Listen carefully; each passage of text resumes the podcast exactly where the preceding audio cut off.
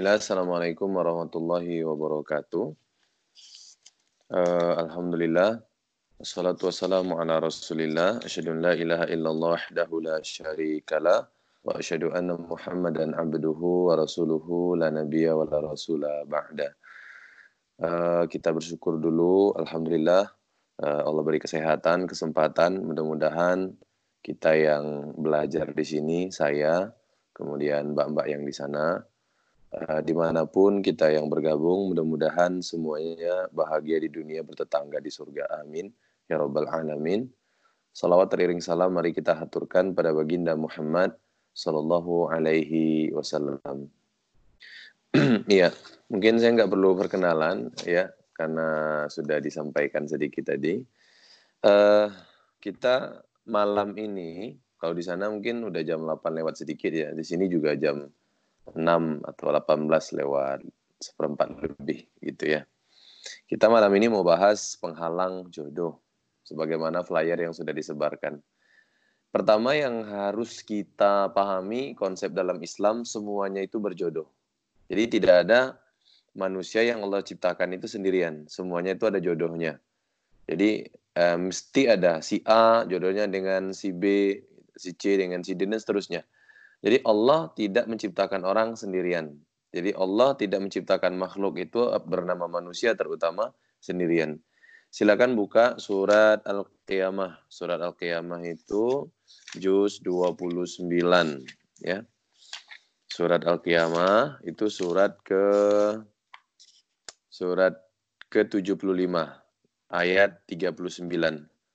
Allah Subhanahu wa taala berfirman, A'udzu billahi minasyaitonir rajim.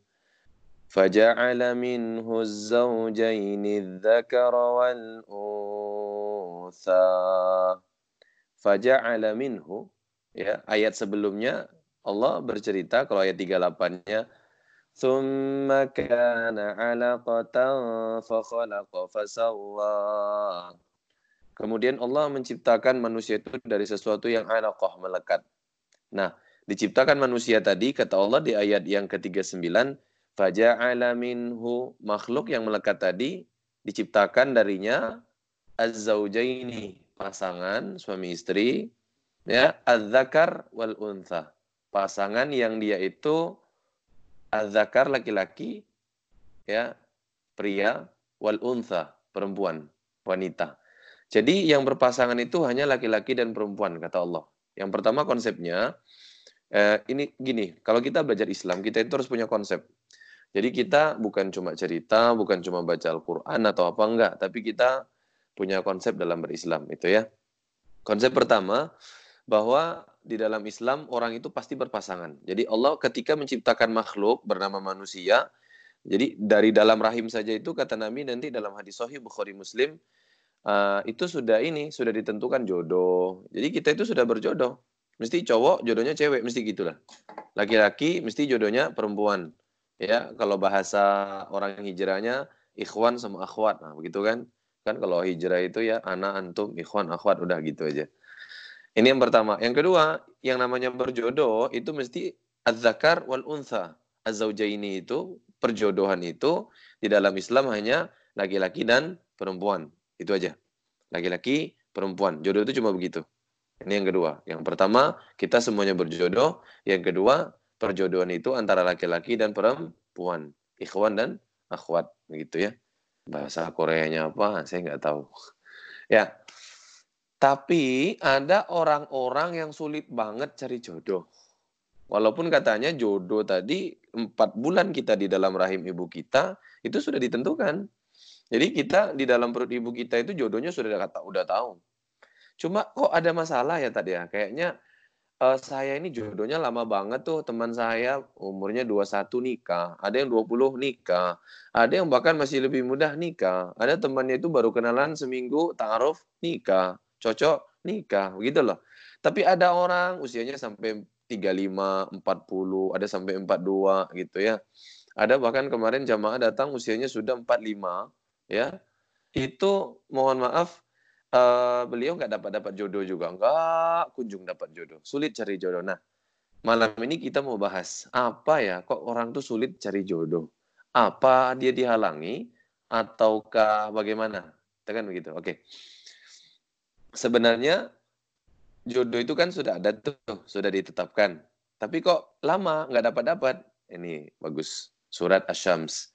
Surat Asyam itu surat di juz 30 ya. Kalau mau lihat sebelum surat Ad-Duha ya, tepatnya surat ke 91 itu ya. Ayat ke-10.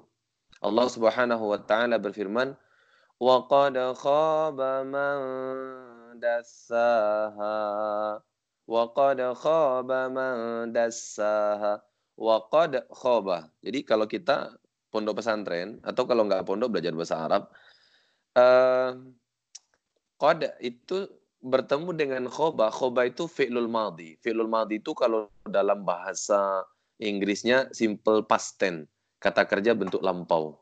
Jadi dalam bahasa Arab, kalau ada kata kerja bentuk lampau yang disebut dengan fi'lul madhi, kalau dalam bahasa Inggris disebut dengan past tense, diawali dengan qad, itu ya, wa qad khaba, itu ya, qad ketemu dengan khoba, fi'il madhi, past tense atau kerja kata kerja bentuk lampau tadi, maka di dalam bahasa Arab itu disebut takkid. Takkid itu penekanan.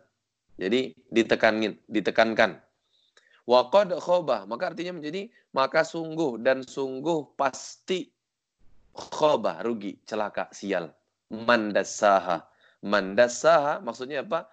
Mandassa nafsahu bil ma'asi. Orang yang mengotori jiwanya dengan dosa. Tuh. Terus apa hubungannya Ustaz? Gini. Jodoh yang harusnya misalkan ketemu bulan ini nih, ya. Karena dia sial, maka jodohnya ditunda sama Allah. Harusnya dia ketemu jodoh itu hari ini, itu karena kesialan dia, akhirnya jodoh itu ditunda. Sial itu karena apa? Dosa. Ini saya punya banyak buku, udah saya siapkan. Teman-teman nanti kalau ada rezeki, mungkin berbahasa Korea nggak ada ya. Nah ini, ini ada buku. Nanti teman-teman bisa baca. Kalau ada rezeki dibeli, ya di toko buku Indonesia ini banyak. Nah ini di dalam ini nanti dibahas. Yang menghalangi jodoh itu kenapa dosa? Gara-gara dosa dia sial. Gara-gara dosa dia sulit berjodoh sama orang. Ini buku ini nanti bisa dibaca ya Permata Pengantin. Disulit ditulis oleh Majdi bin Mansur. Itu ya. Itu. Uh, selanjutnya ada buku lagi, teman-teman mana tahu ada yang mau beli buku ya. Ini buku. Oh, Oke. Okay. Ini buku Aku Terima Nikahnya. Oke, okay. ditulis oleh Syekh Ahmad Abdurrahim. Kalau ada yang mau beli, di dalam buku ini pembahasan kita juga ada. Itu ya. Berikutnya ada juga buku lagi. Saya tipikal orang kalau bicara ngenalin buku. Saya nggak jualan buku loh ya. Ini bekal pengantin Mahmud Mahdi Al Istanbuli. Teman-teman nih kalau ada rezeki dibeli. Oke ya nih. Kalau ada rezeki, kalau nggak ada nggak apa-apa. Oke. Ini buku favorit saya berikutnya. Nih. Kalau judul bahasa Arabnya ini Liman Yuri Rizawad wa ditulis oleh Syekh Fuad Saleh. Ini bagaimana kiat orang menikah dari awal sampai akhir tuh kayak pengantin baru aja terus. Oke ya, nah ini. Jadi ini beberapa buku yang saya jadikan pegangan dalam materi uh, malam ini ya. Teman-teman nanti kalau ada rezeki dibeli. Oke, pembahasan kita kembali.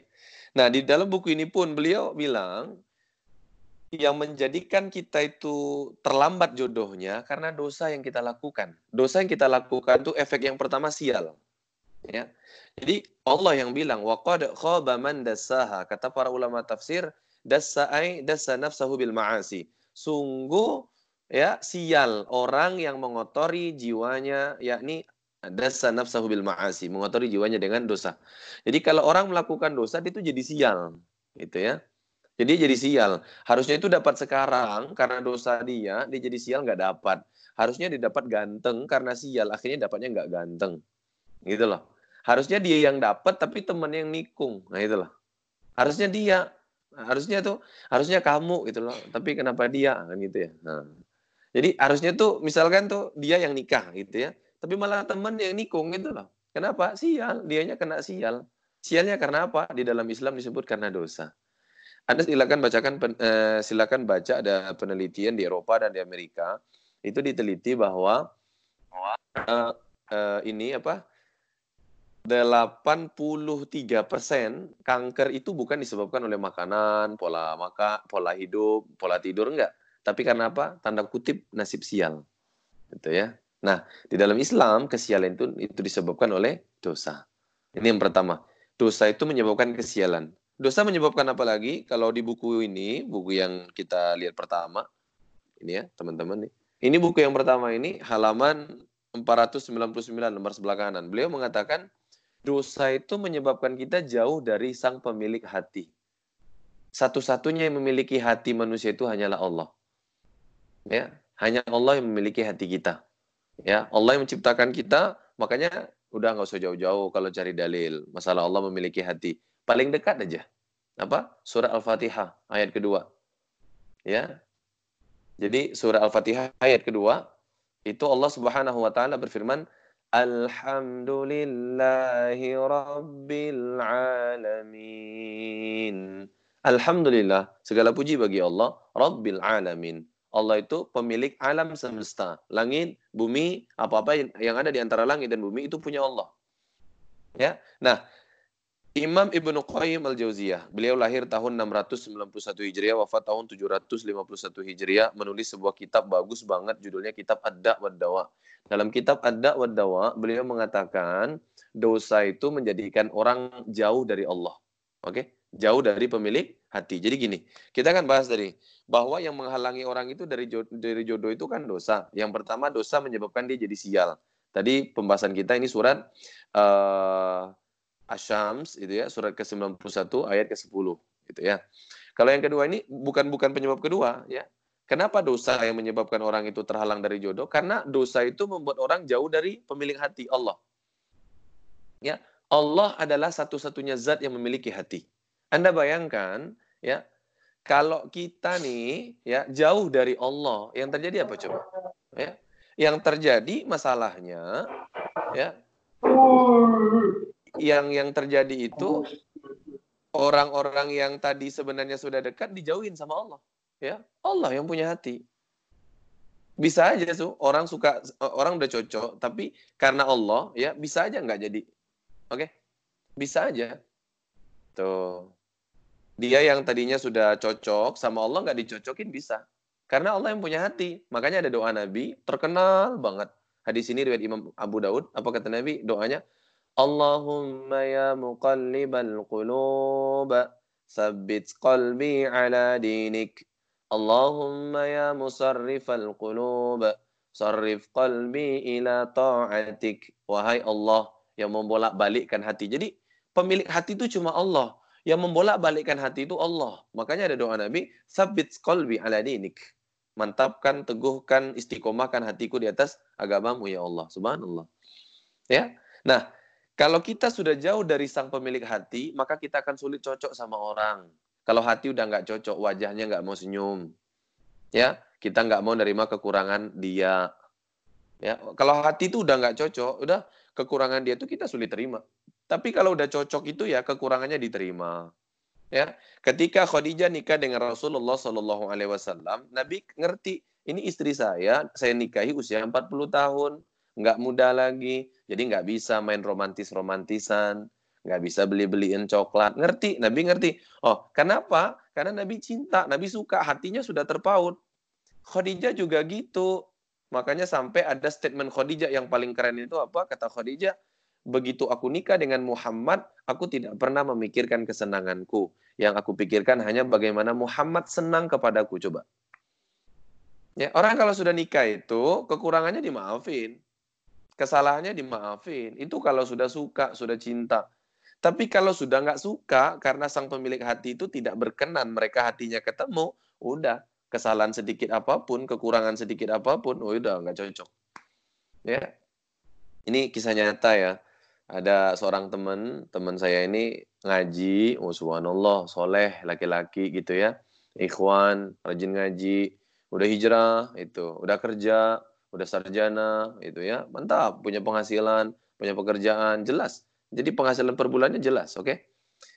dia itu mencari akhwat yang sesuai dengan keinginannya ya cari cantik tinggi kurang langsing cantik tinggi langsing kurang pintar cantik tinggi langsing pintar kurang ngaji Cantik, tinggi, langsing, sudah ngaji, kurang lucu. Cantik, tinggi, langsing, uh, pintar, lucu, kurang kurang disiplin. Terus kurang bersih, kurang kurang kurang kurang. Jadi dia selalu melihat kurangnya, akhirnya terjadi apa coba? Dia nggak dapat jodoh. Sampai suatu hari, ini kisah nyata ya. Sampai suatu hari ketika dia bertemu dengan orang yang sudah cocok dengan hatinya, coba. Allah jadikan apa? Orang yang dia cocok itu malah orang itu yang tak cocok dengan dia. Dia mau tapi cintanya bertepuk sebelah tangan. Itulah. Jadi kalau kita bertanya-tanya kenapa ya kok sulit banget cari jodoh? Pertama itu karena dosa. Ya, dosa bikin kita sial. Harusnya kita berjodoh bulan ini ditunda sama Allah. Kamu ini, gitu loh. Yang kedua, dosa membuat kita jauh dari sang pemilik hati itu sendiri. Kita jauh dari Allah. Dosa membuat kita jauh dari Allah, punya gap. Makanya mohon maaf ya, kita kalau mau ngukur kita ini banyak dosa atau tidak, kita baca Al-Quran aja atau dengerin bacaan Al-Quran, itu kita bisa nangis atau enggak. Jadi kalau kita baca Al-Quran sulit nangis, ya. Seharian baca Al-Quran sulit nangis, itu kita berarti lagi jauh banget dari Allah. Ya, saya punya teman tuh dari Pontianak, Pontianak tuh Pulau Kalimantan, ya. Beliau itu datang jauh-jauh ke Yogyakarta, itu ya pengen belajar agama. Akhirnya karena pengen belajar agama, uh, beliau dengerin dulu. Beliau dengerin uh, ngaji. Minta Ustadz ngaji dulu. Saya waktu itu baca surat An-Najm gitu ya. Juz 27 ya saya baca wan najmi idza hawa ma dhalla sahibukum wa ma ghawa wa ma yantiqu 'anil hawa إن هو إلا وحي يوحى علمه شديد القوى ذو مرة فاستوى وهو بالأفق الأعلى baca terus itu nangis dia nangis beliaunya tuh cuma ada orang saban hari ke masjid tapi sulit nangis saban hari ngaji sulit nangis kenapa coba dosa Ya, makanya kata Imam Ibnu Qayyim al-Jauziyah, orang tuh kalau banyak dosa, mesti dia tuh jauh dengan Allah. Orang kalau jauh dengan Allah, mau nangis tuh susah. Tapi kalau orang lagi dekat sama Allah, pengen nangis tuh enak banget. Imam baca surat apa dia nangis. Ngelihat orang susah dia nangis. Ngelihat orang hebat dia nangis. Kenapa? Dia lagi dekat sama Allah. Ini yang pertama. Jadi kalau kita nyari-nyari tahu tuh, apa sih yang menghalangi saya dari jodoh? Dosa. Nah, itu alasan kedua. Alasan ketiga kenapa dosa? Oke. Okay? Jodoh itu rezeki, anak itu rezeki, sehat itu rezeki. Oke? Okay? Dapat dapat gaji itu rezeki, bisa ngaji itu rezeki, ketemu orang yang disenangi itu rezeki. Ya. Rezeki, rezeki, rezeki dan rezeki. Dan salah satu rezeki yang paling ya rahasia itu adalah jodoh. Jodoh itu rezeki. Dan ingat, adzunbu tumna minar rizqi dosa menghalangi orang dari rezeki. Jadi aturannya kita dapat rezeki ini kita terhalang oleh dosa. Jadi dosa itu dia tuh punya efek. Efeknya apa? Membuat kita terhalang dari rezeki. Kita nih harusnya dapat ilmu gara-gara dosa, ilmu nggak dapat. Kita nih harusnya dapat jodoh gara-gara dosa, jodoh nggak dapat. Kita nih harusnya sehat gara-gara dosa, sakit. Selalu begitu. Jadi kenapa dosa ini bisa menghalangi jodoh? Karena dosa ini penghalang dari rezeki. Sementara jodoh itu adalah rezeki.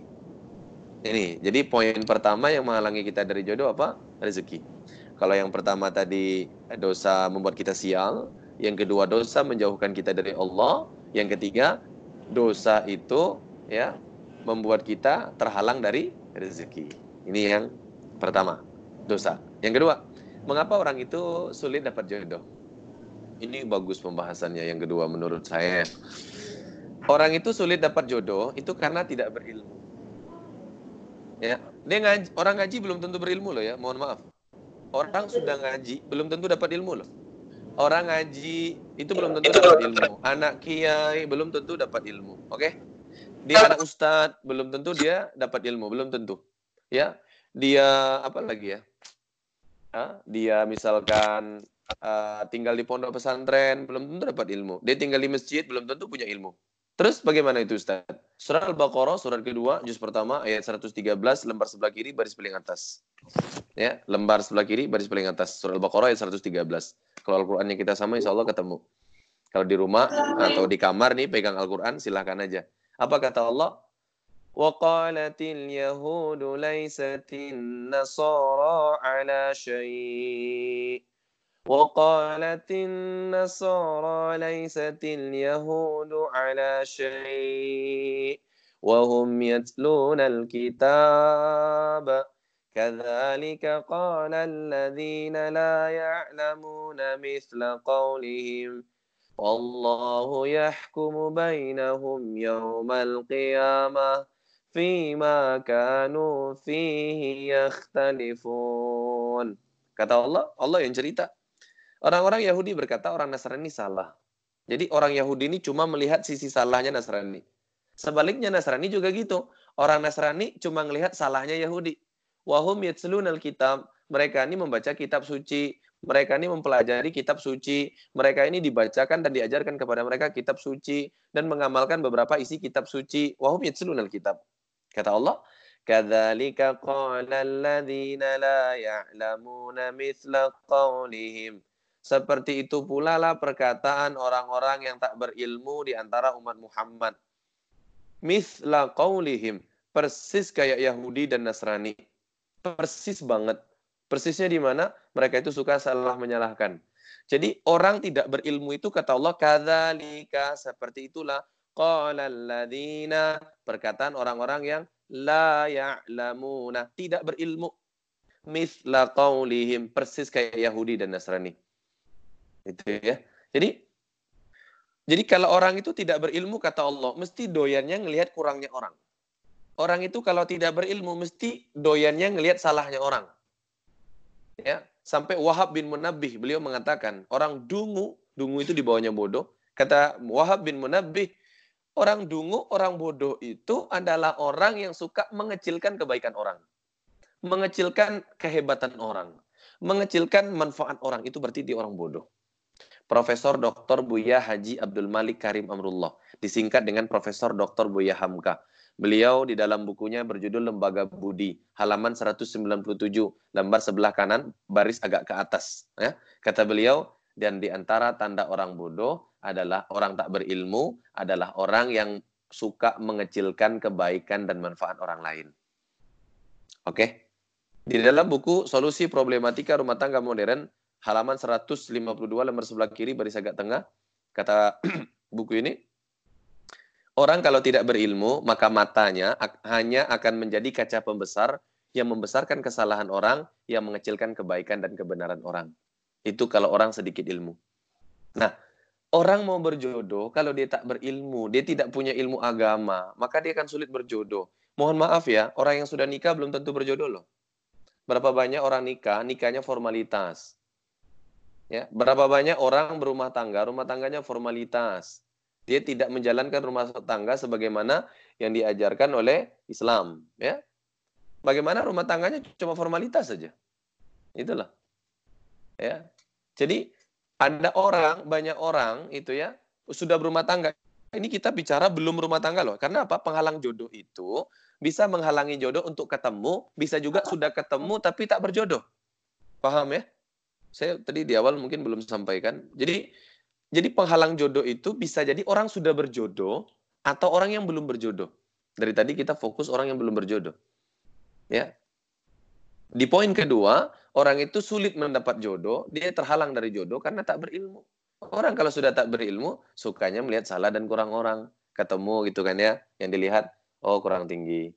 Ketemu lagi, oh kurang langsing. Ketemu lagi, oh nggak nggak berewokan. Ketemu lagi berewokan, oh badannya kurang kekar. Sudah berewokan, kekar, matanya kurang sifit. Eh, dompetnya kurang tebal. Eh, mobilnya Avanza. Ah, semuanya. Jadi dia cuma ngeliat kurang, kurang, kurang, kurang, dan kurang. Padahal tidak ada manusia hidup yang tanpa kekurangan itu nggak ada. Makanya ada sampai sebuah statement orang Arab, an al al insanu mahalul khata wa nisyan. Manusia itu tempatnya salah dan lupa.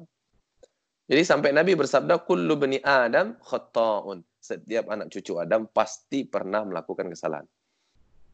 Pasti pernah. Nah, orang tidak berilmu cuma melihat sudut atau sisi salahnya orang. Makanya dia nggak nggak berjodoh-berjodoh.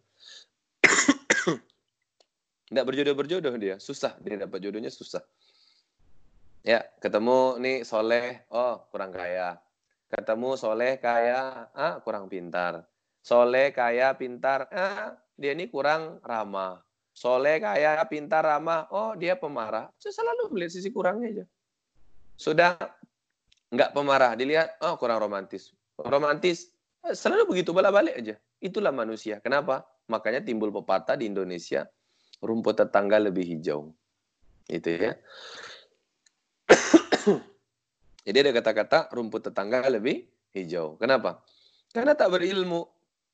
Kalau dia berilmu dia tahu rumput tetangganya sintetis mungkin, gitu kan ya. Nah, kalau sudah dia berilmu. Nih, jadi orang itu terhalang dari jodoh karena tak berilmu. Itu yang kedua. Kalau yang pertama dosa, yang kedua adalah tak berilmu. Yang ketiga apa? Ah, ini kajian mungkin malam-malam agak ngeri-ngeri sedap nih. Tapi harus dibahas.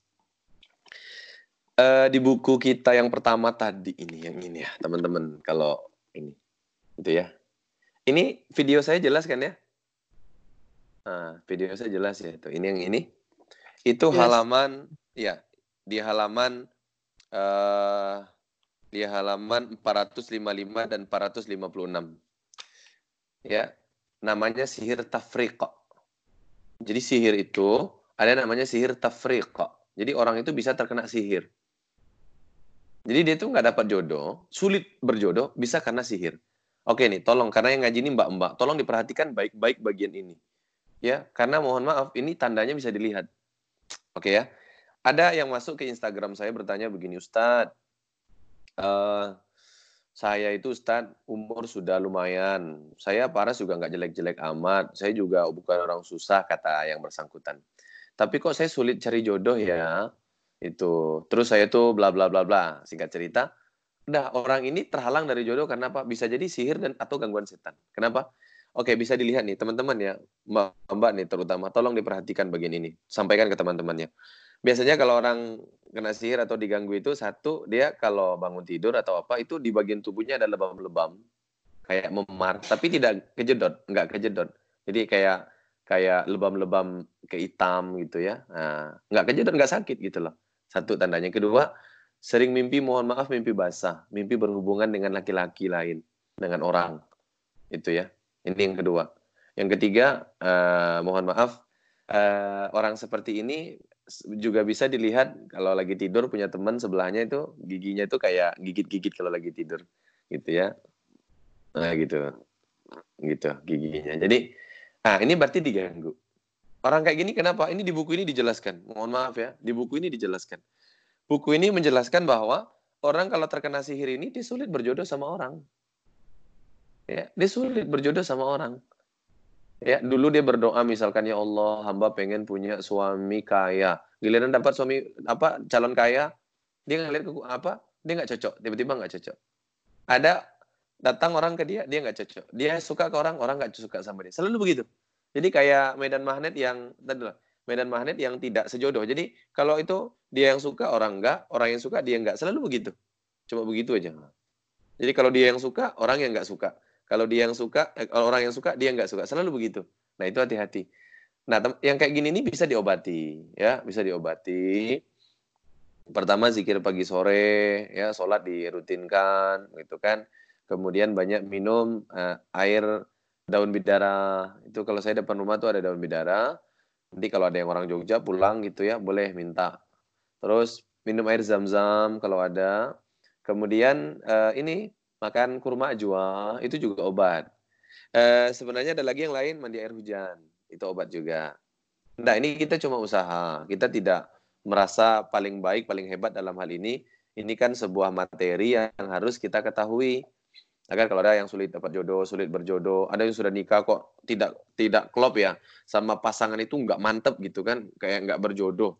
Orang aja kalau berteman, temannya itu kok merasa berjodoh, itu mesti bajunya sama, perginya ya bareng, pegangan tangan, sama teman aja pegangan tangan. Kalau chat itu hangat, ini enggak sudah suami istri ngechat di mana? Kantor, kamu di rumah. Ya udah, dadah, udah, udah makan? Udah. Kamu belum? Ya udah.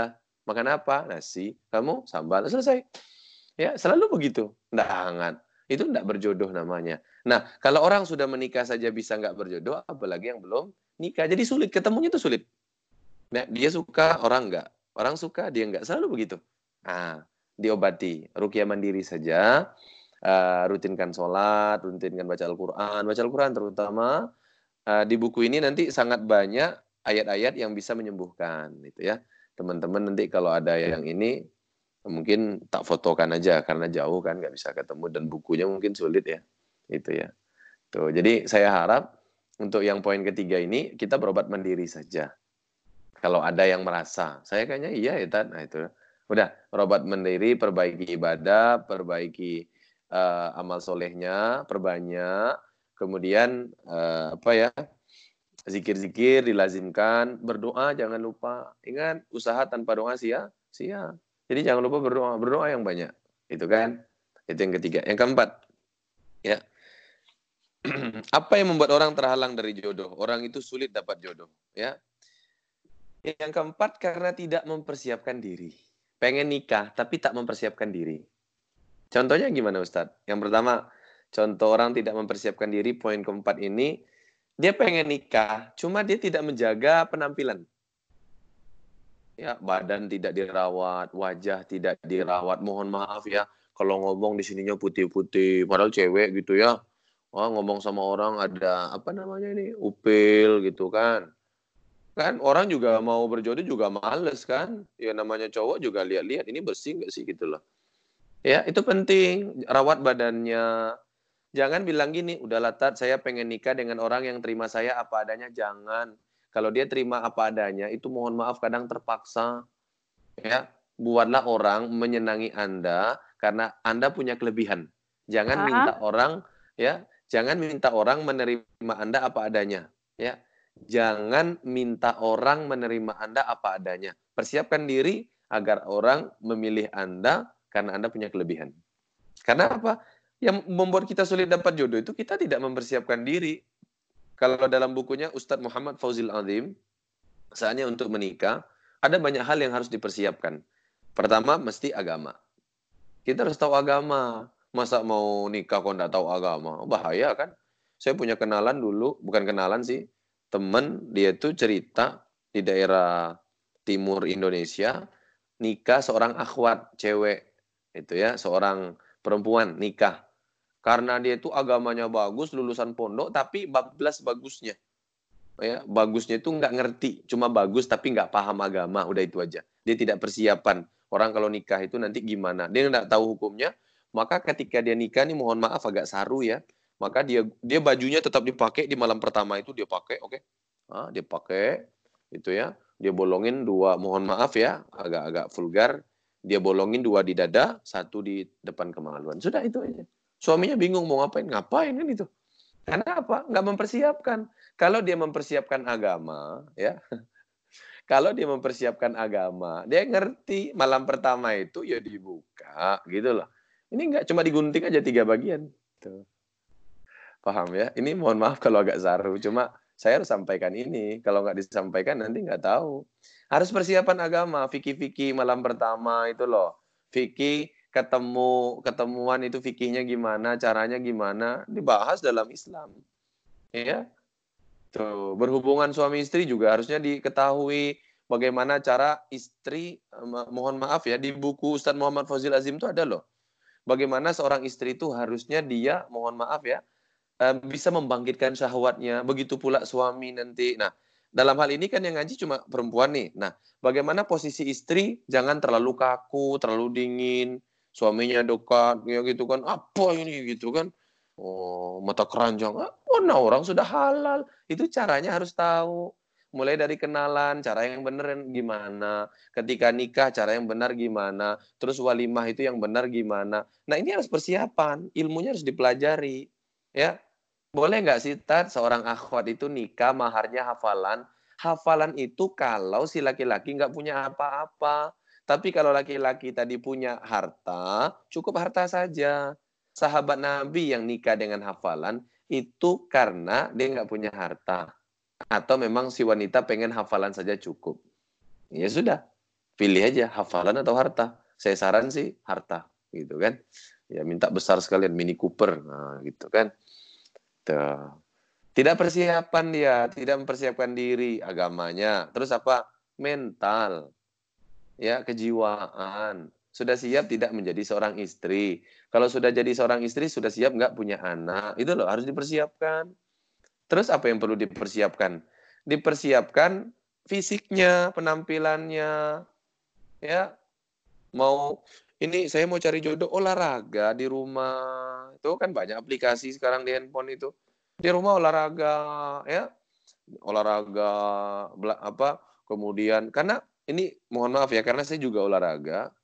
Jadi orang-orang di dunia olahraga itu selalu bilang begini, orang kalau olahraga, Anda kalau olahraga, maka yang pertama kali dibentuk dengan olahraga itu bukan pinggul, bukan paha, bukan perut, bukan dada, bukan punggung, tapi wajah. Wajahnya jadi tirus.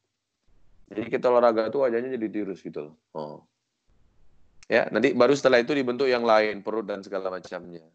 Ya, mestilah seorang akhwat itu pengen, seorang wanita itu, perempuan itu pengen punya suami yang ganteng, tinggi, pengennya gitu, badannya bagus. Nggak tinggi nggak apa-apa deh, badannya bagus, itu kan. Nah itu persiapkan dirinya. Terus apa yang dipersiapkan? Tata krama, adab, akhlak, dipelajari. Anda mau nikah sama orang Jawa, suami Anda orang Jawa, ya sudah pelajari etika orang Jawa. Jangan sampai orang tersinggung, Anda nggak sadar. Anda Anda istri, istri itu ngikut suami. Jangan jangan paksa suami ikut istri nggak bagus. Ya, yang ada itu orang menikah, istri yang harus ikut suami. Oke? Nah, Anda belajar atau Anda nikah sama orang Sumatera. Ini misalkan saya, saya orang Sumatera ya. Anda nikah sama orang Sumatera, Anda harus belajar intonasi mana yang marah, intonasi mana yang tidak marah. Karena orang Sumatera itu ngomong kayak mana itu memang begitu ya sudah. Lah, kalau Anda orang Jawa, suaminya orang Sumatera, Anda tidak mempersiapkan diri sejak awal, berantakan. Akhirnya sulit. Sudah mau berjodoh nih, oh janganlah sama dia. Dia itu pemarah, setiap ngomong marah terus. Akhirnya nggak berjodoh, terhalang dari jodoh. Kenapa dia terhalang dari jodoh? Karena dia itu tidak mempersiapkan diri. Kalau dia persiapkan diri, oh iya ya, coba. Ah, ini kan memang orang Sumatera. Lebih lagi kalau orang Bugis, Sulawesi. Sulawesinya yang Makassar misalkan. Wah, Suruh matiin lampu aja, kasih bunuh, kasih bunuh. Coba ngomongnya kasih bunuh, coba.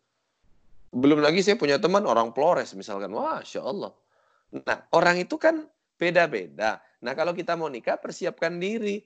Oh, ini calon suami saya nih orang Sumatera. Oh, oh ini orang Bugis. Oh, ini orang Jawa. Oh, ini oh, orang Papua gitu ya. Oh, ini orang Inggris, woy. gitu ya. Uh, suami saya ini orang Turki. Oh suami saya orang Korea suka ngedance. Nah itu nanti siapkan di rumah tempat ngedance kan. Tuh. Ya, jadi kita harus persiapkan diri kita. Jangan minta orang persiapkan diri. Kita yang persiapkan diri. Kalau kita tidak persiapan sulit berjodoh. Sulit banget. Ketemu, wah ini kayaknya nggak cocok saya. Selalu begitu. Kenapa? Dia tidak mempersiapkan diri. Itu yang keempat. Ya. Yang kelima, kata penulis buku, ya, yang menghalangi orang dari jodoh itu niatnya salah. Mau nikah tapi niatnya salah. Saya nik mau nikahlah sama mas itu karena masnya ganteng. Nah, niatnya salah. Orang kalau niatnya salah itu bahaya. Saya pengen nikahlah sama dia, dia kaya, pengusaha, punya hotel. Nah, itu niatnya sudah salah saya pengen nikah lah sama dia. Enak dia itu dia itu terkenal followersnya banyak satu juta. Ini niatnya salah. Saya pengen nikah lah sama dia badannya bagus. Itu niatnya salah. Ya itu niatnya salah. Orang kalau niatnya salah Allah akan nampakkan kekurangan nanti. Lah kekurangan itu membuat dia nggak enak nggak berjodoh atau sudah menikah tidak berjodoh juga. Nggak jadi nikah atau kalau sudah nikah tidak berjodoh dia. Niatnya salah. Segala sesuatu yang diawali dengan niat yang salah itu nggak benar Ya, makanya ketika Nabi Shallallahu Alaihi Wasallam hijrah ke Madinah, ada sahabat bilang ini ada nih sahabat yang ikut hijrah tapi hijrahnya salah niat. Kenapa? Dia itu hijrah pengen menikahi seorang wanita di Mekah nggak bisa nikah, maka dia pengen nikahnya di Madinah. Ya, maka kata Nabi hadis ini terkenal innamal a'malu binniyat atau kama qala fi riwayat binniyah wa innamal likumri imanawa. Amalan itu tergantung niat dan semua orang dihitung dari niatnya. Kata Nabi dilanjutkan, "Faman kanat hijratuhu ilallahi wa rasuli, fa hijratuhu ilallahi wa rasuli." Barang siapa yang hijrah karena Allah dan Rasulnya, maka hijrahnya bernilai ibadah. Wa man kana hijratuhu dunya yusibuha aw imra'atin yankihuha, fa hijratuhu ila ma hajara ilaih. Barang siapa yang hijrah mencari sejengkal dunia, pengen menikahi seseorang, maka hijrahnya tidak bernilai apa-apa kecuali dunia dan seorang yang dia inginkan tadi. Itu kata Nabi Shallallahu Alaihi Wasallam. Jadi kalau dia nikah atau pengen cari jodoh, niatnya salah, itu biasanya sulit.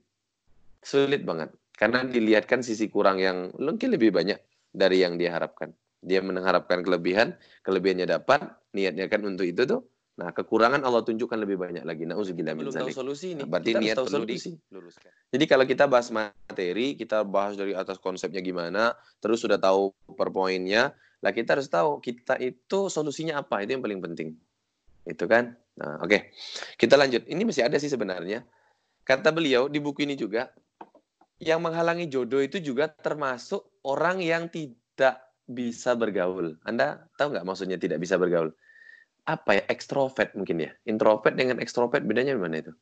Kalau introvert mudah bergaul ya. Yang sulit bergaul tuh ekstrovert ya. Nah, in. Nah, intro, introvert ya, introvert. Nah, ada kan tipikal orang introvert, betul ya? Jadi dia itu sulit bergaul. Nah, orang sulit bergaul itu sebenarnya penghalang dari jodoh. Karena sebenarnya mohon maaf perjodohan itu sebenarnya pergaulan. Jadi kalau dia ketemu, dia dia dia gampang bergaul sama orang, dia mudah berjodoh. Gampang aja dia. Saya punya teman nih. Uh, saya nggak mau sebut nama lah. Mungkin dia juga lagi nonton live kan, mungkin ya itu. Ini teman saya yang dia itu orang tuanya tidak senang dengan calon istrinya, tapi tetap nikah, oke? Okay? Istrinya ini punya dunia berbeda banget sama si dia. Banget, banget, banget. Tapi karena dia ini tipikal orang yang gampang bergaul, jadi dia enak aja, enjoy, ya. Walaupun mohon maaf ya, walaupun istrinya ini punya banyak kekurangan, si suami udah santai aja, udahlah Ustadz, ini yang Allah jodohkan untuk saya. Ya saya menikmati kekurangan dia, kalau ada kelebihan, alhamdulillah itu bonus, subhanallah kan. Kenapa? Dia adalah orang yang mudah bergaul. Lah orang kalau sulit bergaul itu biasanya sulit percaya sama orang. Orang kalau sulit sulit sulit sulit percaya sama orang, yang terjadi apa coba? Orang kalau sudah sulit tuh percaya sama orang karena dia nggak suka bergaul tadi, yang terjadi apa? Ketemu orang tuh nggak percayaan bawaannya. Ada tuh ikhwan, ada cowok, ada laki-laki yang datang sama dia mau ngelamarkan gitu ya. Aku mau tuh sama, aku mau sama dia bilangin ya, ah dia itu kayaknya sholat subuhnya itu dia dia curiga dulu. Karena apa? Dia sulit bergaul sama orang. Orang kalau sulit bergaul itu mesti dia tuh suka tidak percaya sama orang. Sulit percaya sama orang, itu bahaya. Nah, yang baik itu Anda jadilah orang yang mudah bergaul. Karena Islam itu mengajarkan mudah bergaul, ramah. Ya kalau ketemu orang ramah, enak, gitu loh. Jadi kalau kita ini kok ketemu itu nggak cocok, itu nggak cocok, itu nggak cocok, sulit banget bergaul, itu penghalang jodoh. Dan ingat, ada satu hal yang orang mungkin jarang-jarang paham ya, atau mungkin sudah paham tapi lupa mungkin ya. Ini saya harus sampaikan menjaga pergaulan silaturahim yang benar itu bisa mendatangkan rezeki. Dan salah satu rezeki yang diharapkan biasanya apa? Jodoh. Oke. Jadi saya tak ulangin ini. Jadi salah satu hal yang bisa mendatangkan rezeki, melancarkan rezeki itu apa? Ya, adalah pergaulan silaturahim. Semakin banyak kita jalin silaturahim yang benar, maka semakin banyak rezeki datang ke kita. Artinya, salah satu rezeki yang kita harapkan kalau mungkin yang belum nikah atau sudah nikah belum berjodoh apa? Perjodohan. Bagaimana orang yang belum nikah dapat jodohnya, ketemu jodohnya, segera berjodoh nikah. Bagaimana orang yang sudah nikah, ketemu, dia itu berjodoh dengan suami istrinya jadi berjodoh, gitu loh, enak. Jadi uh, dia berhubungannya enak, ya nyambung. Kalau ngobrol itu enak, itu ya. Si suami cerita sayang, istrinya iya sayang, enak. Suaminya bilang I love you, istrinya I love you too, enak banget. Yang nggak enak itu suaminya bilang I love you, istrinya too. Coba bayangkan, banyak banget loh itu. Cuma suaminya bilang I love you, istrinya love you too. Atau sebaliknya, istrinya bilang I love you, suaminya bilang I love you too. Dikit aja. Nggak enak banget, itu nggak berjodoh. Ya, yang yang yang yang pengen tuh cuma satu sisi gitu loh, nggak kedua-duanya. Nah, biar kedua-duanya itu ketemu, Anda kita harus mudah bergaul sama orang. Makanya jangan jadi orang yang tertutup. Ya, gaul sama orang lain. Nabi itu orangnya gaul dalam artian beliau mudah bergaul sama orang. Ya, beliau itu mudah Eh, berteman, bersosialisasi itu mudah banget. Ingat, kita makhluk. Manusia ini adalah makhluk sosial. Makhluk yang kita nggak bisa hidup sendirian. Dan Allah minta kita menjaga hubungan sosial. Kalau hubungan sosial kita rusak, maka kita sulit dapat rezeki. Ingat, soleh ritual, artinya kalau ritual itu urusan kepada Allah. Jadi, kalau ini eh, ini urusan langit, itu ritual. Kalau sesama manusia disebut apa? Sosial. Ada soleh ritual, ada soleh sosial. Kita dua-duanya diminta soleh. Kalau kita cuma pengen solehnya secara secara ritual, cukup malaikat. Allah tidak perlu ciptakan Adam. Ya, Allah menciptakan Nabi Adam itu dan anak cucunya. Allah pengen ada makhluk yang dia ritualnya soleh, sosialnya soleh. Oke ya. Nah, soleh sosial itu dia jaga pergaulan, mudah bergaul, ketemu orang enak. Assalamualaikum, Waalaikumsalam. Kalau Mbak kan ketemu temannya Cin, nah gitu ya. Atau di ada di grup WhatsApp misalkan ya sama teman-teman di Korea misalkan gitu ya. Ada teman-teman atau teman-teman di Indonesia punya grup. Jadilah ramah gitu ya kan enak. Assalamualaikum, Waalaikumsalam. Apa kabar? Baik, enak gitu kan. Ya, jaga pergaulan yang baik. Misalkan kita di kampung orang itu ya, ada komunitas. Kita ketemu nanti ya berapa orang, udah ketemu, kapan waktunya ketemu ngobrol itu ya silaturahim cerita yang baik-baik. Saya saranin ceritanya yang baik-baik aja. Kalau ketemu gak usah cerita yang gak enak gak enak. Nantinya gak baik kan? Itu ya. Itu yang tadi yang keenam. Yang ketujuh yang membuat jodoh itu sulit ya. Ya. Sulit mendapat jodoh itu karena dia banyak mengeluh dan akhirnya putus asa. Maka dia nggak akan dapat jodoh. Susah dapat jodohnya. Ya. Dia ngeluh putus asa udah sulit dapat jodoh Ya, makanya Allah sampai berfirman, ya, la taqnatu rahmatillah. Jangan kalian berputus asa dari rahmat Allah. Innallaha yaghfiru jami'a. Allah mengampuni semua dosa. Allah mengabulkan doa. Allah menerima ibadah. Allah itu maha luas, lebih luas dari apa pun. Maka ya, kalau kita pengen ya dapat jodoh muda, kita jangan menyerah. Gagal sekali, coba lagi, gagal sekali, coba lagi, gagal sekali, coba lagi, cari lagi, cari lagi. Selalu begitu. Ya, mohon maaf, di buku-buku ini ada kisah seorang laki-laki yang nikah sudah 72 kali. Oke? Okay? Sudah nikah 72 kali nikahnya. Dan gagal. Karena apa? Dia ini seorang laki-laki yang temperamental, pemarah. Nah, nanti kalau mau juga membaca, Ustaz saya pengen baca di bukunya mana? Di sini bisa nih. Nah, nih di apa? Menjadi pengantin sepanjang masa. Judul bahasa Arabnya Liman Yuridu Zawad wa Tazawad ditulis oleh Syekh Fuad Soleh. Nah, di sini nanti kisah tadi juga ada. Gitu ya. Nih. Tuh, permata pengantin. Itu di sini juga ada. Nanti maksudnya kalau teman-teman mau baca tuh, mbak-mbaknya mau baca, di sini ada, ya.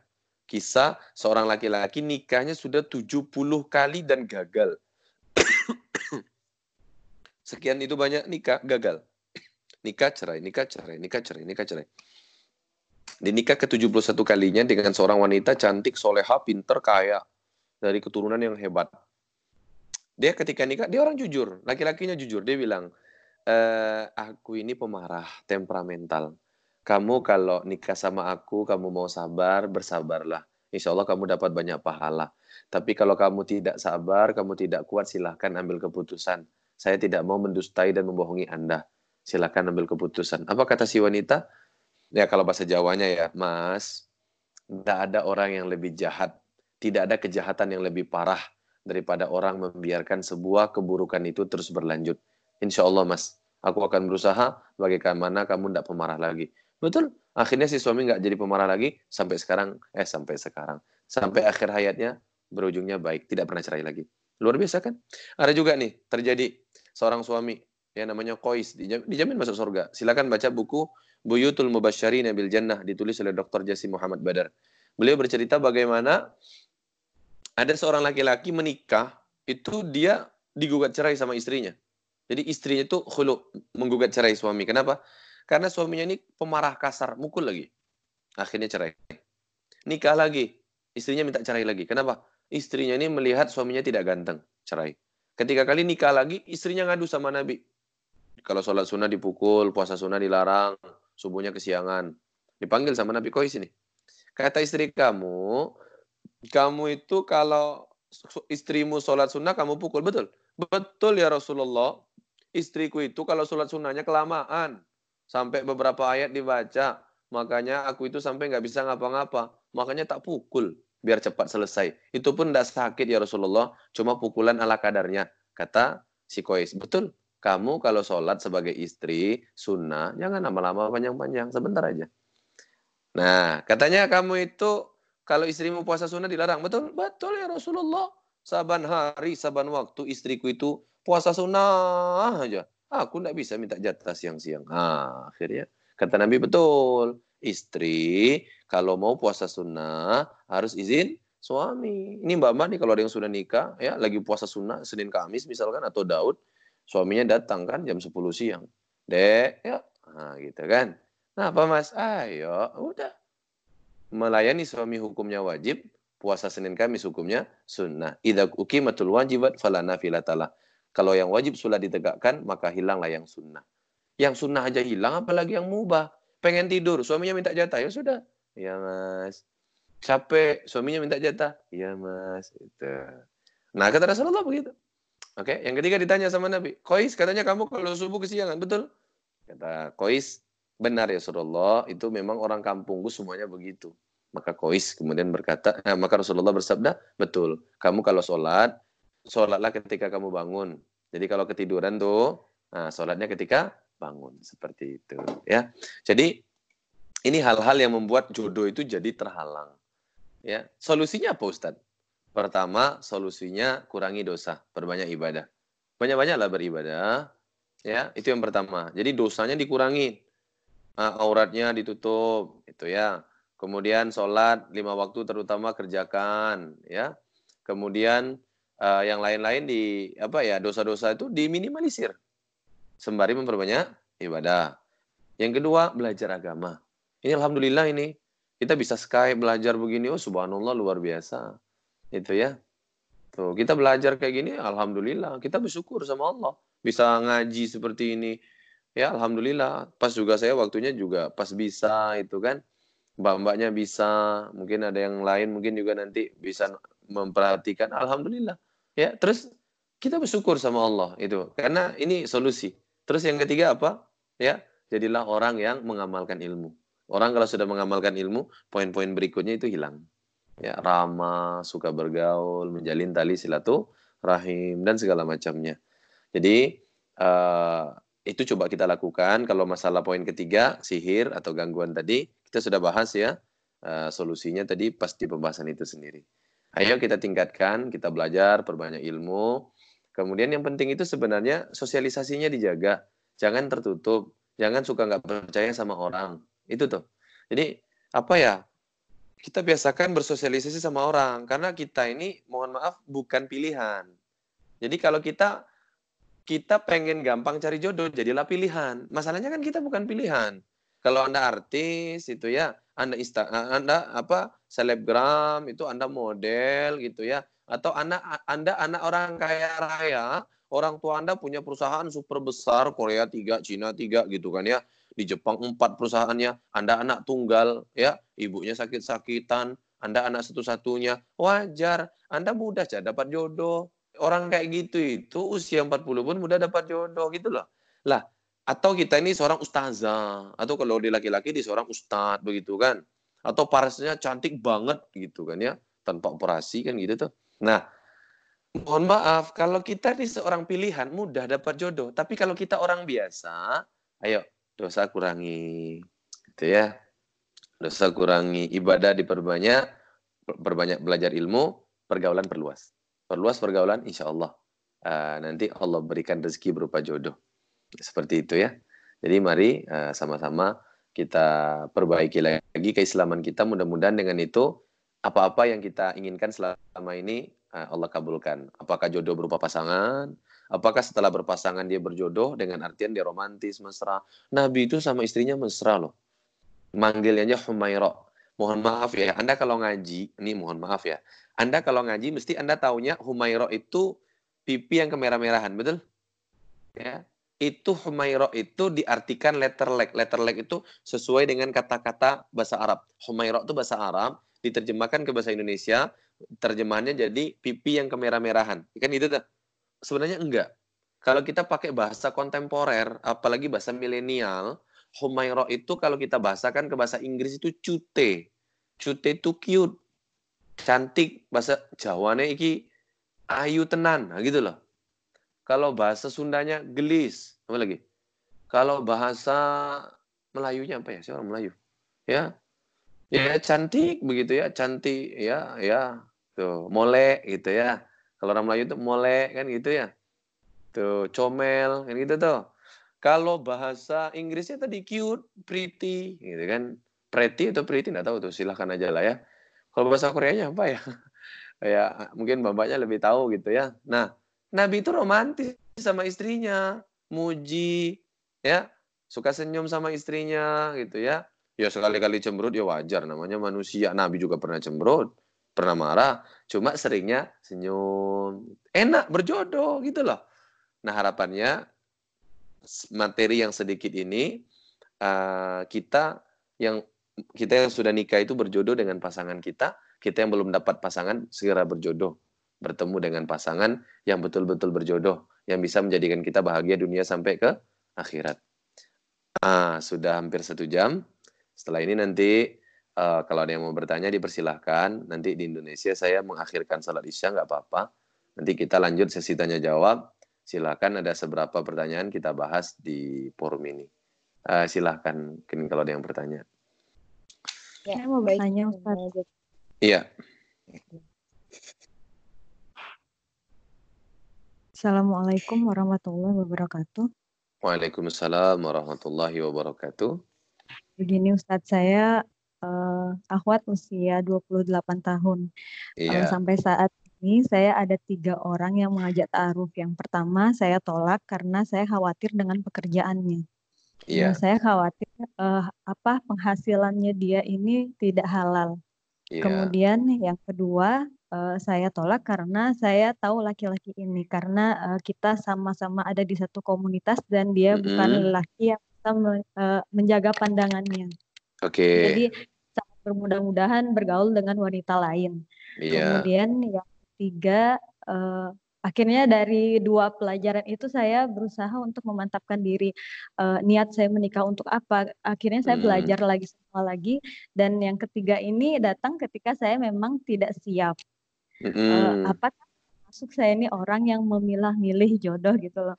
Uh, padahal yeah. uh, saya sudah me mendengar beberapa uh, kajian dari ustadz-ustadz yang lain bahwa memilih-milih jodoh itu sebenarnya uh, dibenarkan, tapi uh, banyak orang yang mengatakan bahwa kamu terlalu pemilih sehingga di usia yang sekian kamu belum berjodoh. Padahal kita tahu jodoh kan ketetapannya Allah, tapi ya Benar. ya gitulah ustadz. Iya. saya soalnya. Iya, oke. Okay. Oke, pertanyaannya itu gini. Jadi uh, beliau mbaknya itu sulit eh bukan sulit berjodoh sih. Udah ada tiga yang datang. Yang pertama itu ya pekerjaannya ya, ya kondisinya itu penghasilannya tidak tidak tidak baik lah, tidak aman gitu ya. Untuk dalam masalah Islam ya. Yang kedua itu ya orangnya tidak menjaga pandangan ya.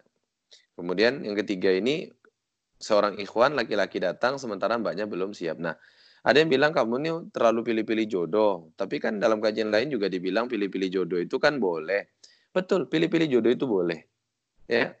Tidak ada kemudian uh, alasan agama kemudian bilang udahlah kita apa yang datang tuh terima enggak gitu juga. Harus pilih-pilih. Akhwat, mbak-mbak juga harus pilih-pilih. Pilih yang betul-betul cocok. Ya, yang serasi. Ustadz itu enggak mudah yang nggak mudah tadi karena yang kita bahas di awal tadi, gitu loh. Oke, okay? tapi yang Mbak jadikan alasan itu benar. Contoh, nggak nerima karena dia ini ibadahnya nggak bagus. Itu betul. Itu harus dijadikan faktor utama. Nggak nerima karena tempat dia bekerja ini penghasilannya nggak baik. Benar. Kita mohon maaf, jangan mau berpasangan dengan orang yang apalagi Mbak, jangan mau punya suami yang penghasilan itu tidak halal nauzubillah min zalik apalagi riba misalkan begitu atau tidak jelas jangan ya pastikan penghasilannya jelas itu ya.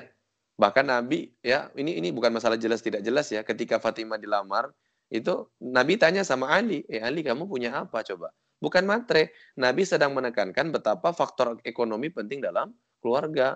Jadi kalau suami pengen nikah juga harus menyediakan ekonomi gitu loh. Ekonomi yang bukan saja halal tapi juga mencukupi gitu loh. Ya. Kemudian tat ini satunya lagi datang saat kita tak siap. Itu saya merasa tidak cocok. Gimana Ustaz? Wajar jadi kalau ada seorang akhwat dilamar dia lagi tak siap kemudian dia menolak itu bukan pilih-pilih memang seharusnya begitu karena menerima ketika tidak siap nanti mesti menyesal Saya banyak curhat akhwat yang sudah nikah, dia menerima ketika tidak siap, akhirnya dia paksakan menerima, menyesal. 99% menyesal. Kalaupun ada yang tak menyesal itu mungkin malu bilang menyesal. Ya. Jadi kalau kita lagi nggak siap nih, lagi sedih, masalah lagi banyak, datang orang ngelamar, udah jangan. Bilang tolong jangan datang dulu. Kamu minggir, saya lagi ada masalah. Datanglah nanti pada waktunya saya sudah enak. Kapan saya tahu kamu waktunya sudah enak? Ya nanti ada waktunya. Gitu. Jadi itu bukan termasuk pilih-pilih. Ustadz, gara-gara kayak gitu, Tat, saya cari jodohnya lama ya, Tat. Usia 28 saya belum juga dapat jodoh. Itu gimana, Ustadz? Mohon maaf, Mbak. Lebih baik telat nikah bahagia daripada cepat menikah tapi sengsara. Ya, biarlah mungkin nikah 29, 30 ya. 28, 29, 30 nikah tapi bahagia. Ya. Itu dia bahagia, ketemu pasangan yang bahagia, hidupnya enak, lebih baik daripada kita cepat menikah tapi sengsara. Jadi ladang dosa, Anda bayangkan. Kata Ibnu Abbas, ini saya bukunya saya bawa ya. Kata beliau begini. Kata Ibnu Abbas, kalau sekiranya manusia itu tahu bahwa ada amalan yang lebih baik daripada sholat apa? Satu malamnya itu lebih baik daripada sholat apa? Berumah tangga.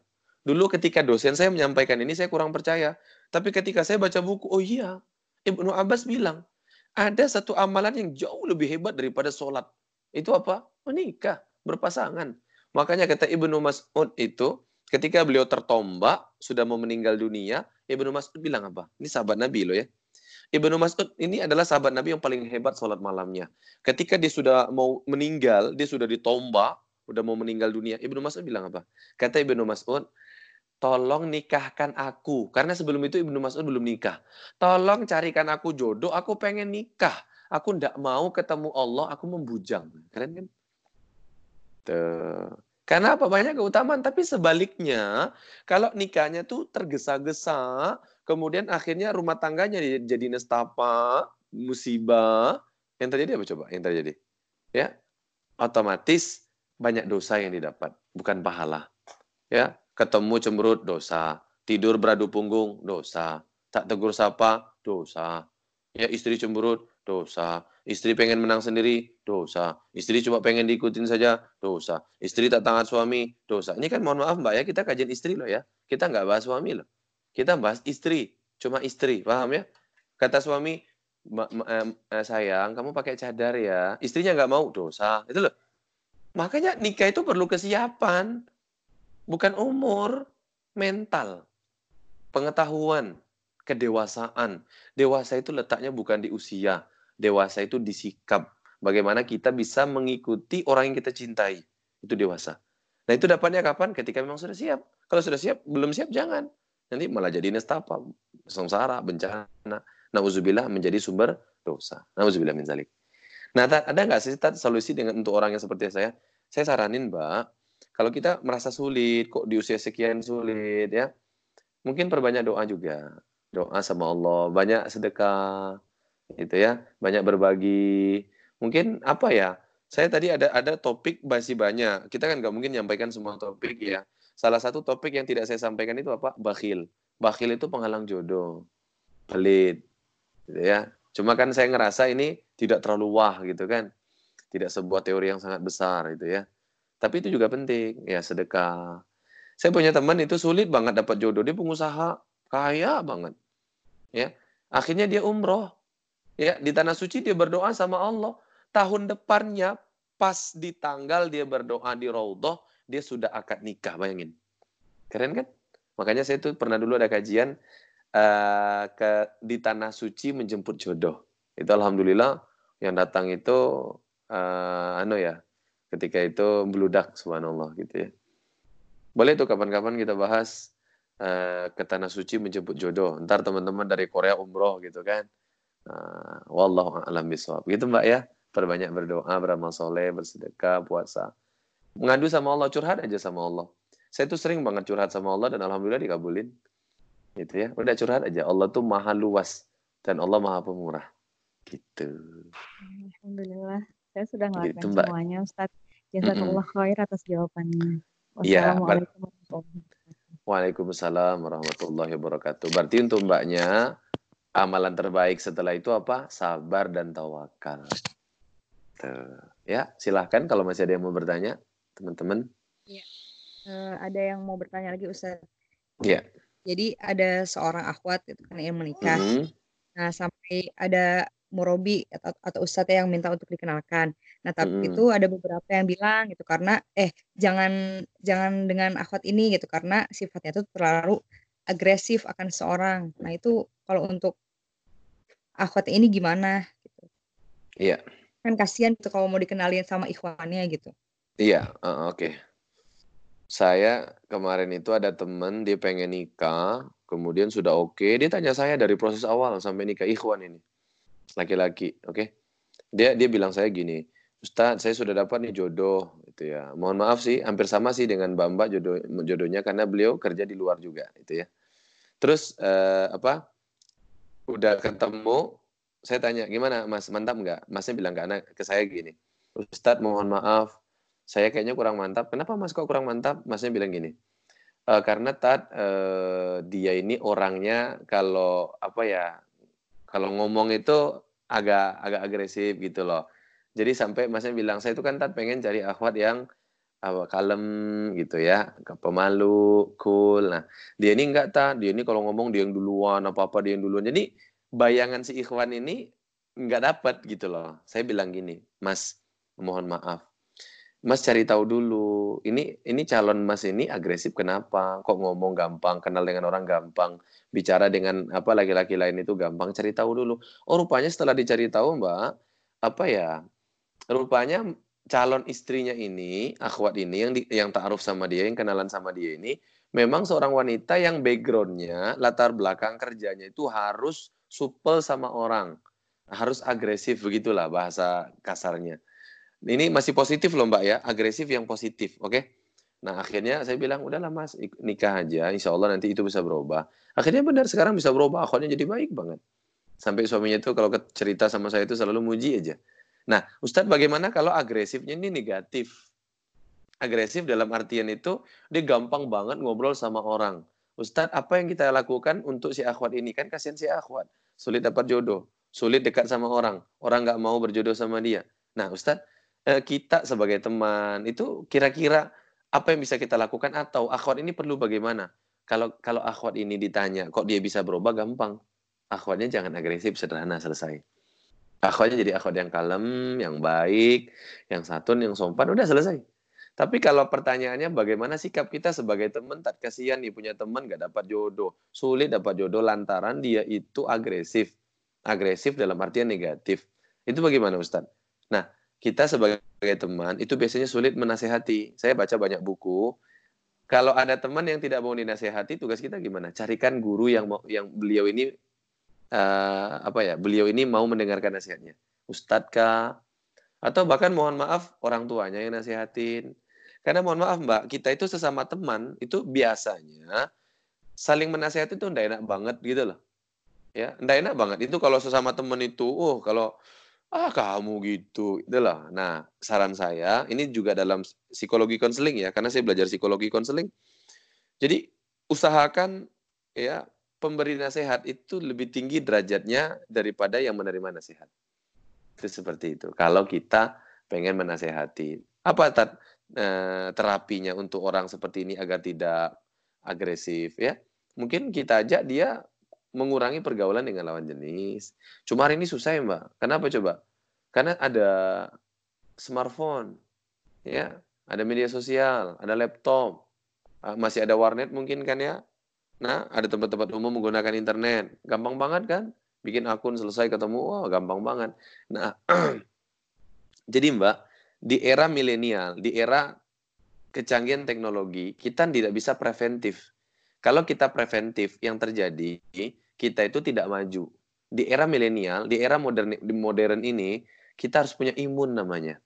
Ntar kapan-kapan kalau kita ada waktu, kita belajar. Bagaimana kita punya imun ya agar kita tidak bertindak di luar batas, agar kita tidak berlaku di luar norma, agar tetap di di track gitu loh. Nah kita butuh imun, imun itu yang perlu kita miliki. Di mana pun kita, dekat siapa pun kita, gitu, kita masih bisa menjaga itu, diri. Uh, belum tentu berjodoh ya? Benar. Dalam artian bukan berjodoh nikahnya, tapi sikap. Oh, sikapnya. Itu gimana ya cara uh, untuk merubahnya gitu agar bisa berjodoh kembali? Oke. Okay. Oke, okay, gini. Ustadz, ada orang sudah menikah, tapi dia itu dingin banget. Ya, formalitas. Ada nggak sih Tad, cara di dalam Islam atau di dalam ilmu apa pun, bagaimana orang yang sudah kadung atau terlanjur berumah tangga tapi dingin banget, nggak ada mesranya, nggak ada romantisnya, nggak ada puji-pujinya, nggak ada jalan-jalannya, nggak ada makan di luarnya, ya kaku banget gitu ya. Itu bisa dirubah nggak? Tak bisa. Oke. Okay. Jadi gini, biar eh, biar biar biar mbak-mbak paham ya. Ini ini karena yang ngaji mbak-mbak, oke? Okay? dalam nih buku yang ini aku terima nikahnya ini buku yang ini oke okay? nah di buku ini saya baca kata penulis pernikahan itu perjodohan itu makna lainnya adalah khalifah. Sebagaimana surah al-baqarah surat kedua juz pertama ayat 30 lembar sebelah kiri baris paling atas. Allah Subhanahu wa taala berfirman wa in qala rabbuka lil malaikati inni ja'ilu fil ardi khalifah. Ketika Allah berfirman kepada malaikat aku akan jadikan di muka bumi ini khalifah. Ya. Jadi uh, bentar ada pertanyaan tapi saya belum baca. Ya jadi uh, ad, jadi manusia itu Allah ciptakan untuk jadi khalifah. Nah kata para ulama salah satunya Syekh Ahmad Abdurrahim dalam bukunya ini ya aku terima nikahnya. Kata beliau pernikahan itu makna lainnya adalah khalifah. Khalifah itu mbak saling bergantian dan mempengaruhi. Oke? Nah tad di mana kecocokan pembahasan Ustadz dengan pertanyaan tadi gini kalau pernikahan itu saling melengkapi dan saling mempengaruhi maka kita harus mulai. Kita yang sudah tahu kita harus mulai. Memulai untuk romantis, memulai untuk berbicara dengan lembut, halus, ya, memulai dengan uh, memulai untuk perhatian, itu, memulai untuk uh, suka mengingatkan, itu, memulai untuk mengucapkan terima kasih, dimulai, Mbak. Mohon maaf ya, penelitian di Eropa dan di Amerika pun menemukan bahwa orang itu berteman, apalagi berpasangan, itu saling mempengaruhi. Jadi kita dengan pasangan kita itu saling mempengaruhi gitu loh. Suami, istri itu saling mempengaruhi. Istri ngikut suami, suami ngikut istri, selalu begitu. Cuma begitu aja. Nah itu khalifah, makna khalifah. Orang itu menikah saling mempengaruhi. Nah kalau saling mempengaruhi, kita mulai aja. Ya kita mulai aja. Ada seorang suami punya istri yang sulit banget bilang makasih suaminya itu saban hari ngucapin makasih, makasih sayang, makasih ya sudah dimasakin, makasih sudah tepat waktu, makasih ya sudah mencintai aku. Dan begitu terus akhirnya istrinya biasa. Apa-apa tuh bilang makasih. Awal-awalnya canggung, lama-lama jadi biasa. Itu loh. Ya. Itu penting, penting banget itu. Kita yang mulai. Jadi kalau udah kadung nih, udah terlanjur punya rumah tangga kok kaku aku banget kayak nggak berjodoh. Wong orang berteman tuh aja kalau berjodoh mesti mesra. Mesti saling memuji, mengingatkan. Eh Cin, kamu tambah cantik aja. Itu berjodoh. Nah suami istri kalau berjodoh gitu. Suami ketemu istri, eh tambah cantik aja istriku. Begitu. Uh, subhanallah istriku cantiknya. Itu berjodoh. Sebaliknya istri juga begitu. Alhamdulillah ya Allah suamiku gantengnya. Itu itu berjodoh. Karena saling memuji gampang. Bilang makasih gampang. Bilang ma maaf gampang. Gitu loh. Bilang kata-kata yang romantis gampang. Nah, kalau sudah tahu pernikahan itu adalah khalifah, ajang untuk saling mempengaruhi, maka kita mulai aja mempengaruhi. Kita pengaruhi pasangan kita. Tak canggung ya, enggak apa-apa, coba aja terus. Berapa lama, Tat? Insya Allah. Niatnya tulus, Allah akan cepatkan. Niatnya tulus, benar, Allah lebih cepatkan lagi. Niatnya tulus, benar, kita iringi dengan doa, Allah percepat lagi. Cepatnya seberapa cuma Allah yang tahu. Itu rahasia ya Allah. Makanya saya sarani untuk mbak-mbak kalau yang sudah nikah agar berjodoh mulai aja. Ketemu suaminya pulang, alhamdulillah ya Allah suamiku sehat. Sayang makasih ya hari ini sudah bekerja untuk aku dan anak-anak. Mudah-mudahan rezekinya berkah ya. Kalau malu-malu ngomong ngomong langsung malu tuh, tulis saja chat. Lama-lama voice, lama-lama ngomong langsung. Canggung nggak apa-apa lama-lama terbiasa, ntar suaminya ngikut. Ya, Udah gitu aja. Mohon maaf Mbak ya. Banyak laki-laki kaku, nggak bisa nyium istri. Kalau pulang pergi itu nggak ciuman, nggak cipika-cipiki. Tapi akhirnya terpengaruh oleh istrinya. Oh istrinya rupanya orangnya dulu dari kecil sudah diajarkan begitu. Udah terpengaruh. Jadi hidup tuh cuma mempengaruhi. Ya. Makanya mohon maaf ya.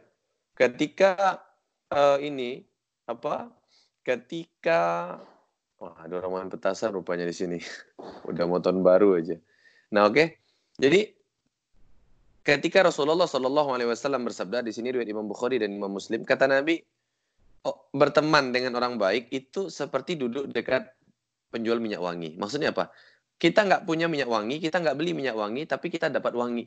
Begitu juga berteman berpasangan itu kita mungkin belum baik. Tapi kalau pasangan kita baik kita jadi baik. Sebaliknya kalau kita tahu pasangan kita nggak baik tidak romantis kita yang mulai. Nanti dia ngikut kita kok. Walaupun dia belum melakukan canggung, nanti ngikut kok lama-lama pelan-pelan. Selalu begitu.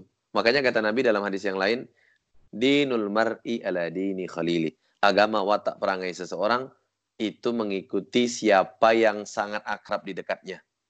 Falyanzur ahadukum man khalil. Maka kalian teliti, pilih-pilih kalau mau mencari siapa teman dekat, siapa pasangan hidup. Seperti itu. Jadi mulai aja. Makanya ada sebuah kata-kata dari iklan Thailand tuh bagus banget. Kata-katanya apa? Giving is the best communication. Memberi ya adalah komunikasi terbaik. Sudah berikan apa yang Anda bisa berikan sebagai istri. Bisa memberikan makasih, makasih Mas. Memberikan maaf, maaf. Aku Nah, misalkan minta maaf atau memberi maaf gitu ya, memberikan pujian, memberikan doa, berikan apa yang bisa diberikan.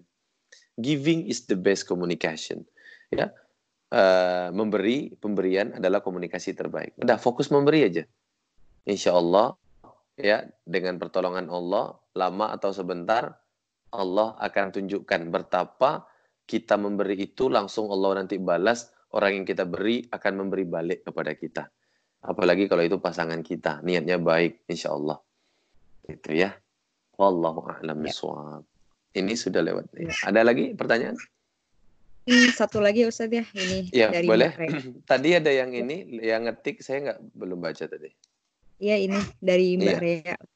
Katanya ya. bagaimana gitu untuk mengetahui kalau uh, seorang laki-laki ini cocok pada perempuan.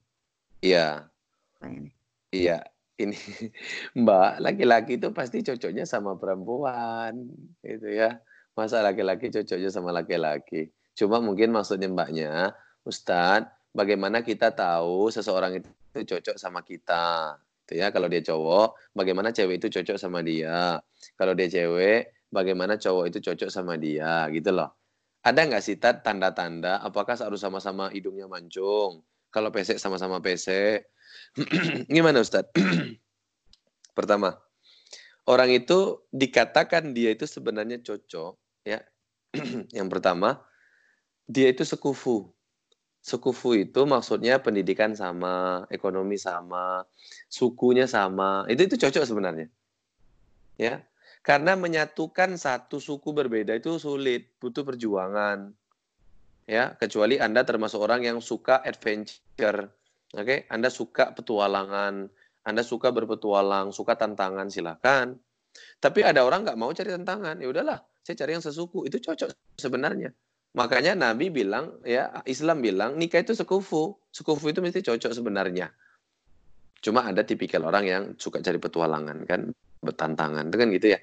Nah, kalau kita pengen tahu sekufu, sekufu itu pendidikan sama, ekonomi sama, itu ya, status di masyarakat sama, kemudian uh, kalau bisa lagi sukunya sama. Itu biasanya cenderung cocok, cenderung.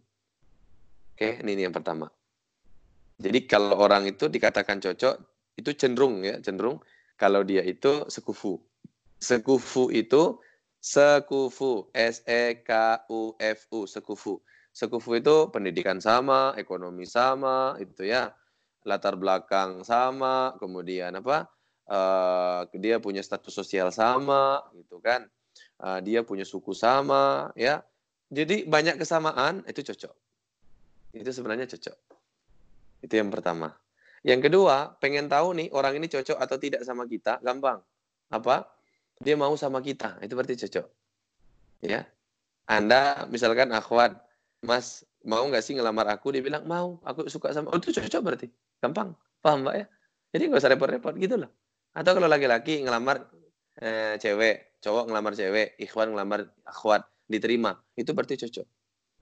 Itu ya, makanya jangan putus asa untuk ta'aruf nah, agar segera dapat jodoh. Jangan putus asa. Pernah gagal, udah coba lagi. Pernah gagal, coba lagi. Gitu ya. Nanti sampai suatu hari akhirnya cocok. Wallahu a'lam bishawab.